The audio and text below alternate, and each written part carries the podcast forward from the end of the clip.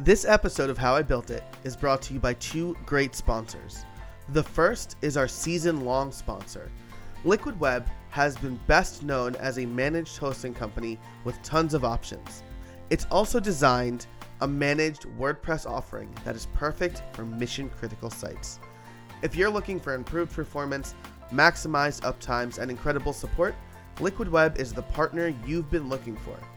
Every Liquid Web managed WordPress customer has iThemes Sync integrated into their managed portal, allowing them to update several sites with a single touch. Liquid Web hosts all of my critical websites, and I couldn't be happier with them. If you sign up today using the discount code HowIBuiltIt33, you get 33% off for the next six months. Visit buildpodcast.net slash liquid to get started. That's buildpodcast.net slash liquid. It's also brought to you by Project Panorama. Nod your head with me if you've answered yes to these questions. Do client interruptions prevent you from working on billable work? Do you have trouble managing expectations? As a freelancer, I certainly had this trouble, and I wish I had a tool like Project Panorama that could help. Project Panorama is a WordPress project management and visualization tool that will impress your clients, save you time, and allow you to bill more. Its beautiful interface, project dashboards, collaboration and communication tools, and much more make this an ideal solution. Plus, because it's built on top of WordPress, you can self host it and have complete control. Head over to buildpodcast.net slash PM today to learn more. All right, this week we are back with part two of my interview with Andy Wilkerson.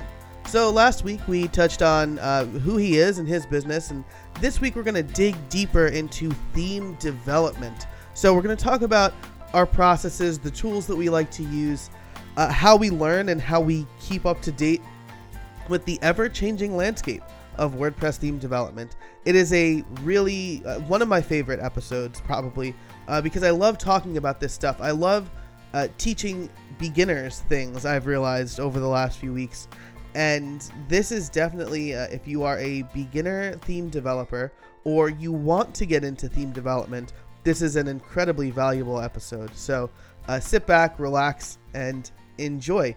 Take a lot of notes. And now, on with the show. So man that's uh, that was so that was a really great point. You said that you use runway framework or a starter theme that you use.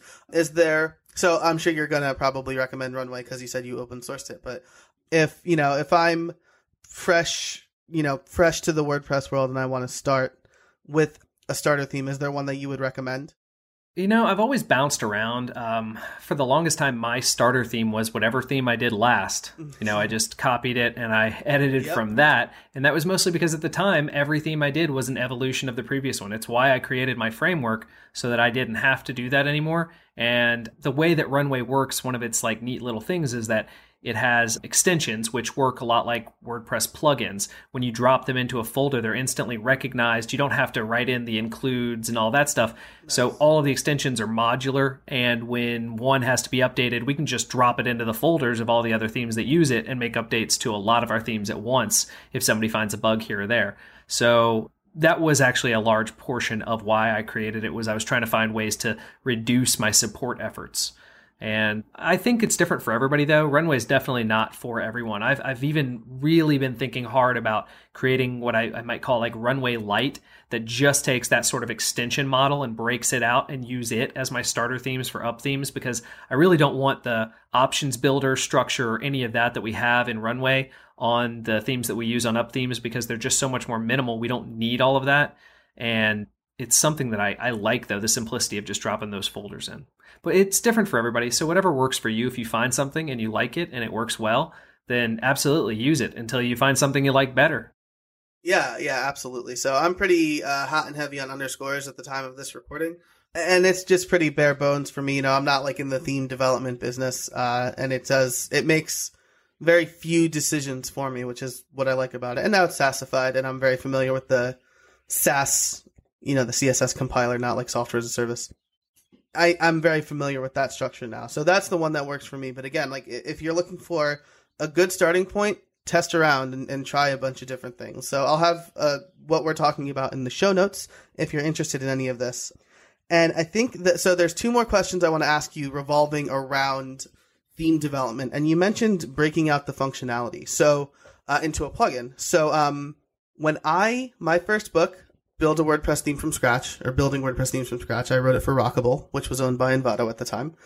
I talk about creating a custom post type. And I said, so make a folder in the theme and create your custom post type there and then add your taxonomy. And shortly after that book came out, there was a huge movement that was like, you should never tie custom post types to the theme. It should always be a plugin. And, and well, this was the printed word. And so it would take a lot to redo that stuff. But now, of course, you know, you want to try to keep design and display elements within the theme and everything else essentially as a plugin. So how do you how do you make that decision? Like when you're looking at your theme, how do you say this is going to be a plugin? Well, with WordPress, it's actually easy. You just follow the standards that they put on the .org website uh, because they are very explicit about what they will and won't accept. I'm of two minds of the actual process, though. I think sometimes for the simplicity of the customer, they just want to be able to upload it and go. They don't care if it's done with the standards that have been accepted as the best practices in mind. They don't want to have to install plugins. They don't want to have to keep track of them. So I have actually done things where, let's say I have a plugin, I have one that I use all the time called uh, Content Blocks, and it's just a content type for creating sections of content. It has an editor, it's normal, but you can plug it in anywhere on your website. So it's great for you could write your header or your footer in there, and then you can assign that in your theme options as your header and your footer. But then on individual pages, you could override it with a select box in your meta as a meta box. So I could say, oh, on this page, I actually just want a slightly different footer. So you create a separate version of that footer content block, and then you assign it there because of the way some of my themes are structured, they won't actually work without that custom post type installed and activated because it's a dependency to create some of those content areas of the design. So I will actually include that custom post type in my themes and make it automatically activate. But what I'll do as a backup to that, because people don't want to sometimes lose their content when they move themes, is I'll also include it as a plugin that's con- that says it's required and people are supposed to install it. But if they don't, my theme's not going to break. And I actually got in a lot of trouble for this with Envato. They told me stop doing it. They made really? me strip it out of the H. Yeah, they made me strip it out of the theme, and I said, "But I'm I'm I'm following the rules here. It's a plugin." And they did. They said it doesn't matter. You you are not allowed to have custom post types in a theme anywhere. If you're calling that function, you have to take it out. And so for future themes, I didn't do that anymore. It was just a plugin. But I felt like the approach of, you know, I'm following the best practice of allowing people to leave the theme and keep their content, but I'm also giving them the simplicity of not having to worry about that. It didn't matter. There are no exceptions to the rules there. So that's how you know. You just go and you look at what it says you're supposed to do and how you're supposed to do it. Basically, though, it's pretty easy to follow those rules. If there's something that creates content in my mind, make sure people can, you know, stop using your theme and keep that content. Yeah, and that's that's really the thing, right? You want people to be able to disable your theme and not lose all the content that they spent time and effort and maybe money putting into their website. So that's that's a really good point. Though I and, and that's why I haven't developed a theme in over 3 years that had a shortcode in it. Right. Yeah, that's a good point, right? Because if you have a shortcode, you need that plugin to make the shortcode work. Yep. And that's one of the reasons I started using Beaver Builder because they don't use shortcodes in their builder. So it follows the same practice that I've tried to put into my themes. And that one thing alone was enough for me to say, yep, that's the builder I'm going to use if I need one for something that I'm going to do myself. Yeah, that's uh, like Beaver Builder is just an absolutely excellent plugin and getting better every day. I will link my interview with them in the show notes as well because we t- we talk about how they built Beaver Builder. Was it with Robbie? It was with Robbie and Justin. So it was. Oh, okay. Uh, it was a lot of fun. So okay, so that's that absolutely again makes a lot of sense, and it's a really good point to bring up.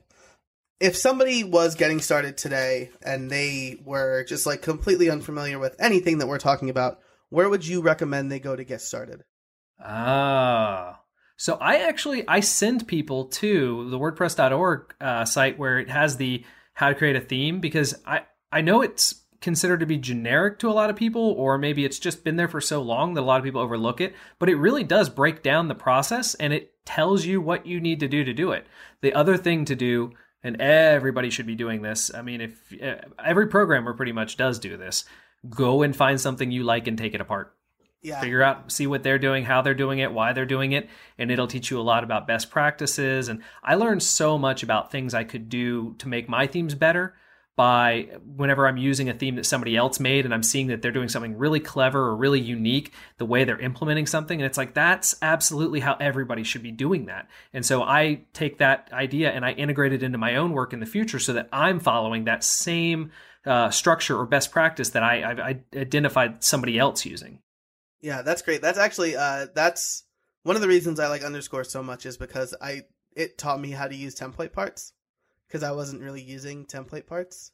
Oh man, I've gone crazy on the template parts Oh. inside of template parts inside Dude. of template parts. Me too. And like the biggest thing on my wish list for like core support is being able to pass arguments to template parts. Like that would just be the best. And I know like some major players have their own solutions built, but just like core support of that would make me so happy. so, uh, though, though, based on your expression here, we don't see the video. Do you, do you have an opinion on that? On template parts being more integrated with the the custom post types. No, no, like being able to pass arguments to to template parts. It would make things easier, but at the same time, like they really don't like making things more complex. The only way it would ever happen is if they had like an attributes array that they sent, Right, right. kind of like Yeah. short codes. Yeah, yeah. So, yeah, that makes sense. Cool, very cool. So we are. I mean, we're we're probably over time enough that I'm going to make this a two part episode. Sorry about that. I, Oh. I have a tendency to talk and go long on things. That's all right because uh, we we got a little deep, which is kind of what I was hoping uh, to do here. So the, I guess may, this is a little bit of a blue sky question. Where do you see WordPress theme development going in the future? Well, I mean, whether we want it to or not, or however people like doing their own themes, I see the customizer becoming a much more necessary thing that every theme developer is going to have to make more use of. Not because uh, it's the best way or the only way to put your theme options or things like that in, but because I see it becoming a more uh, content centric area where you're going to start being able to do things like edit content or create layouts. Uh, maybe not a drag and drop kind of thing, but certainly some type of editing functionality in there. And because people are going to start spending more time in there, you're going to have to integrate more of your things in there. So making meta boxes that are going on your pages for editing posts and stuff like that, you're gonna have to start integrating them with that functionality if it's not an automated thing. Or let's say you have something custom that you're doing that it's not a meta box necessarily, it's something unique that you're doing in there. You're to have to figure out ways to make those things fit in. So uh, I I certainly see that being somewhere that people are going to have to not only embrace but really make a, a native part of the, their entire workflow. I, I didn't even myself use the customizer until about this time last year when I acquired Up Themes because their themes only had options in the customizer. And so because I was working with those themes and modifying them, I was in the customizer more often and I started to get much more comfortable with it. I really don't like being squeezed into that tiny little panel. It feels it, it doesn't feel comfortable to me when I am working. Uh, but I'm used to it now. Although I've seen a lot of really creative ways that people have gotten around that, where they'll take over the area where the uh, actual content is. For example, I know an author who he has a, uh, a code editor. This was way before the CSS editing was built in to WordPress, but he had the ability for you to do some custom CSS. And when you clicked on that in his theme options in the customizer, it would actually gray out the content area where it was showing your theme. And it would put a full size code editor with just a little border around it where you could see your design and you could half size it and see what you were editing in the background. So as you were writing custom CSS, you would see it there. Breaking out of that little panel and using that other area for more uh, space necessary elements i see being a huge future of that. And i'm surprised i have really not seen anybody else doing it. And that was a couple of years ago when the customizer was still you know i don't know evolving in a lot of ways. And so the fact that i haven't seen more of it i, I, I find really interesting. Yeah, and, and that would be, you know, I try to use the customizer in lieu of a theme options page because they're they're pushing more people towards it and it's becoming a more standard hopefully a more standardized thing, but being squeezed into that little panel is very frustrating. And I understand why, because you want to be able to see people don't have the the giant monitor that I have, I suspect like you probably have. So you want to be able to see your whole design while also working in the customizer, but man, working in the customizer can be pretty frustrating. So uh, that's that's uh, a great uh, a great prediction. When at the time of this recording, it was just announced uh, today or yesterday, like the features of 4.8, and I know they're the default widgets are getting a bit of an overhaul. You can finally use like the visual editor in the text widget finally, and the image widget now supports like uploading an image right from the image widget instead of having to like go to the media uploader and uploading an image and copying and pasting the URL and then pasting the URL. Uh, so, but does it natively support shortcodes, or do I still have to write that line in every theme I do? Man, I don't. I hope you don't. so we're we're definitely seeing. I think it's going to be a, a slow rollout, right? Uh, so by the time this recording is live, 4.8 will be out. So everything I just said, you'll be able to see if you go to your latest version of WordPress, assuming it's updated. Always update WordPress and uh, and develop on the nightly releases. Just yeah. put that plugin in the beta release plugin, turn it on to nightly, and develop on it. People, please develop on it. Yeah, absolutely. Cool. So we are wrapping up here. Uh, I want to ask you my favorite question to ask, and then I have fat, a fast five set of questions for you. This is new for season three, so at the time of this recording, nobody has heard this yet. So, first of all, do you have any trade secrets for us? Well, so I, I, one trade secret I would say, if I had to like pick something that's like something I I've always recognized, but I think not enough theme developers do, or they don't realize that they should or shouldn't do it, is whenever you're creating a product like this, make sure you have what I like to call a gimmick in it. And I say gimmick because it can be something that's totally superficial, has no functionality whatsoever, but it's really neat. And it makes the customer, when they're looking at that demo or when they're thinking about buying that product, go, oh, wow, that is so cool. I want that. And so it gives them that like little kick to want to go and make the purchase. But it also sets your theme apart in a way. It takes your product and makes it have something that nobody else has. And examples of that that I can give are like over the years, I've done a bunch of different things, but um, one of the first WordPress themes I ever released had this neat thing where there were these wraparound uh, bars that, it was a page template so you could see the borders and it had a shadow. And then around the edges there's these little ribbons wrapped around and they would have sort of a just a little metadata on there like the date of the blog post or something. And as you scrolled the perspective on them would actually change to look like you were looking down on them at the bottom of the page, straight on at the middle of the page, and up at the top of the page. And that was like 2010, yeah. you know? Uh, so that was, you know, totally cool to be able to figure out where people were scrolling and, and have some JavaScript dynamically change the images. And it was actually images, not CSS at the time. but like that, it was so subtle, but it was really neat. And people would see it and they would think it was so cool and they would want to have that cool thing on their website or in uh, in our political theme that we did a couple of years ago, I created a media pack that was uh, like postcards and pre-made logo designs, uh, flyers, buttons for for printing out on for for the person who buys it when they're doing their political campaign. They have these press ready templates that already use the same styles and graphics that were used to develop the website, and then they can just automatically have those change out their their pictures or put in their name and the logos, and then send right to a printer to get made for their campaign. And so we, you know, we make a big deal about saying that we have that on our, you know, uh, our details information about the theme and all that, and it comes with it for free. So little things like that. They, I call them gimmicks because they don't always have a, a real purpose. You know, they don't do anything necessarily, but they get people's attention and they set you apart. That's awesome. I, as you were saying that, it made me think of, um, I think it was Van Halen would always put in their rider for concerts that, um, they only wanted a bowl of red M and M's, and uh, later on, Eddie Van Halen, I guess, uh, if I'm remembering this correctly, if somebody listening, if I'm messing this up, write in and correct me. I'm pretty sure it's Van Halen though. He said that he wanted to make sure that people were reading the whole rider, right? And so that in in and of itself was a little gimmick, and it hooked people into like wonder why would he do that? And he had his reasons for it, and it, it got more people interested in kind of Van Halen and riders, and and it made sure that people reading the rider were paying attention too. So I don't know, that just kind of popped in my brain as you were saying that. So well, thank you very much for your time. I want to end with the fast five questions, and it's actually fast four and one somewhat thoughtful one. So when you're ready, I will ask the questions, and this is first thing that pops into your mind. Oh boy! All right, I guess I guess I'm ready. Yeah, I don't I don't release these questions beforehand, so they don't have time to think about it. What is your favorite book? Hitchhiker's Guide to the Galaxy. Very nice. Uh, and follow up question to that. This is not one of the Fast Five. I'm just curious. Uh, I'm looking for new things to read. What's the last book you read? I want to say Will This Fly by Pat Flynn, but that's not right. I read that in December. I can't remember. Must not have been that good, huh? well, you did. You had a, a child in, in that time frame as well, I think, right?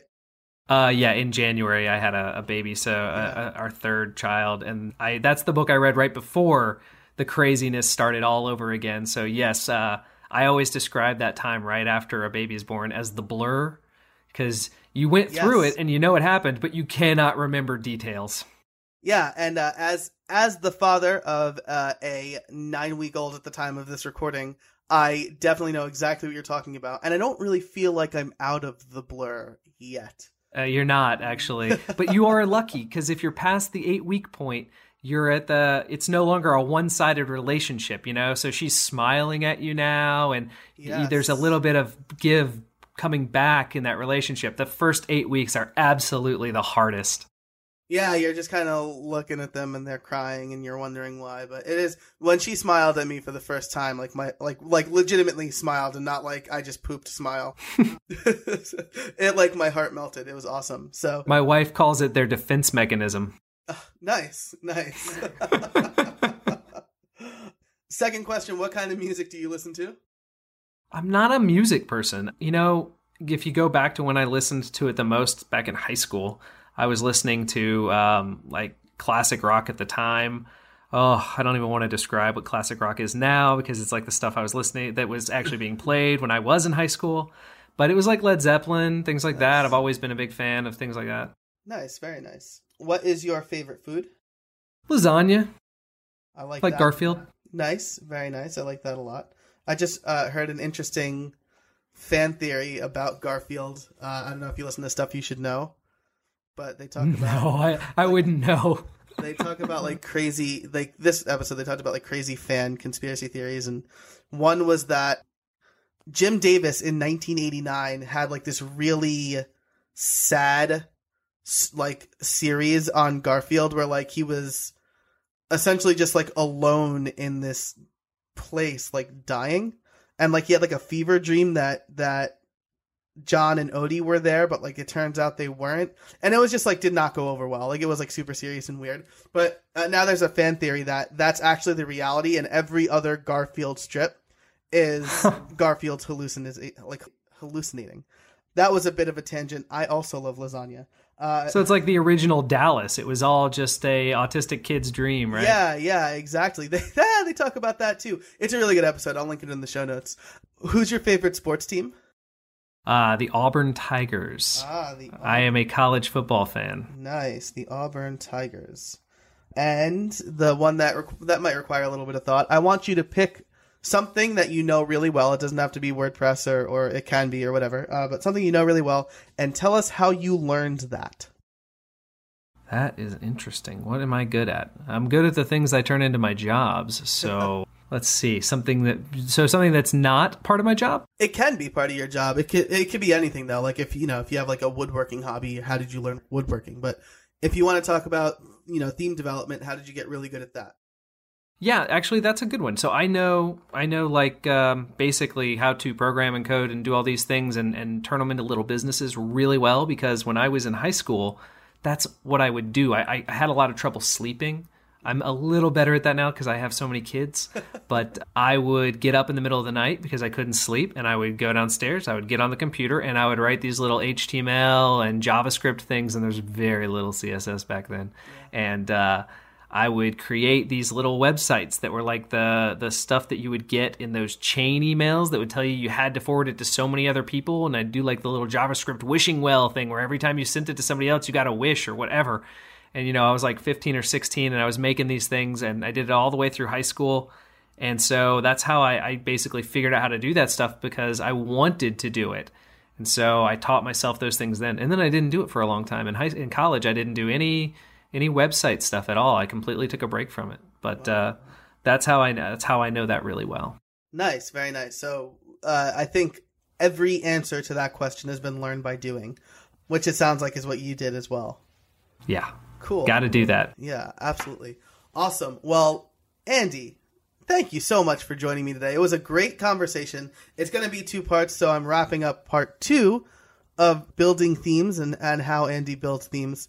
So, again, thank you so much for joining me. I really appreciate it. Thank you. It was excellent being on. I'm sorry I was so long with my answers. It's just the way I am. I've I've been working on it. You know what I need to do is start a podcast so I can become a better listener because that's what your job is, right? Absolutely. You listen and then you ask the question and then you listen some more. So maybe I'll do that once uh, PodPub launches. I, you can have me back on and I can talk about that. But I'll be having you on my show, maybe. That sounds that sounds good. And I've got to say, if, if you're talking a lot, it makes my job a lot easier. So uh, I really appreciate it, and we'll keep an eye out for PodPub as well. All right. Well, then you're welcome. I made I look. I made somebody's job easier today. Abs- Success. absolutely. Hopefully, Andy, made a lot of people's jobs easier today. Anybody wants to learn WordPress themes. Uh, again, I really enjoyed this episode. So, Andy, thank you so much for your time. I really appreciate it. Uh, thank you to our sponsors, Liquid Web and Project Panorama. Definitely check those guys out. They've been big supporters of the show, and I really appreciate it. Uh, and before I get on to the asking you to rate and review the show, I'd be remiss if I didn't mention that we celebrated our anniversary a couple weeks ago. And it's been a fantastic year or so. Uh, The podcast has grown in a way that I did not think was possible, at least in the first year. And it's thanks so much to everybody who supported the show, everybody who's come on the show, uh, everybody who has uh, been a sponsor of the show, and of course, you, the listeners. So here's to a better year two. Uh, I'm really enjoying season three so far, and we're scheduled out now until December. So, once again, thank you so much for uh, being loyal listeners to a show that I just kind of started because I wanted to. Uh, I've learned so much. I hope you've learned so much too. Uh, thanks so much again. Uh, and if you do really like the show and you want to see it continue to grow in year two, the best thing that you could do is rate us on iTunes.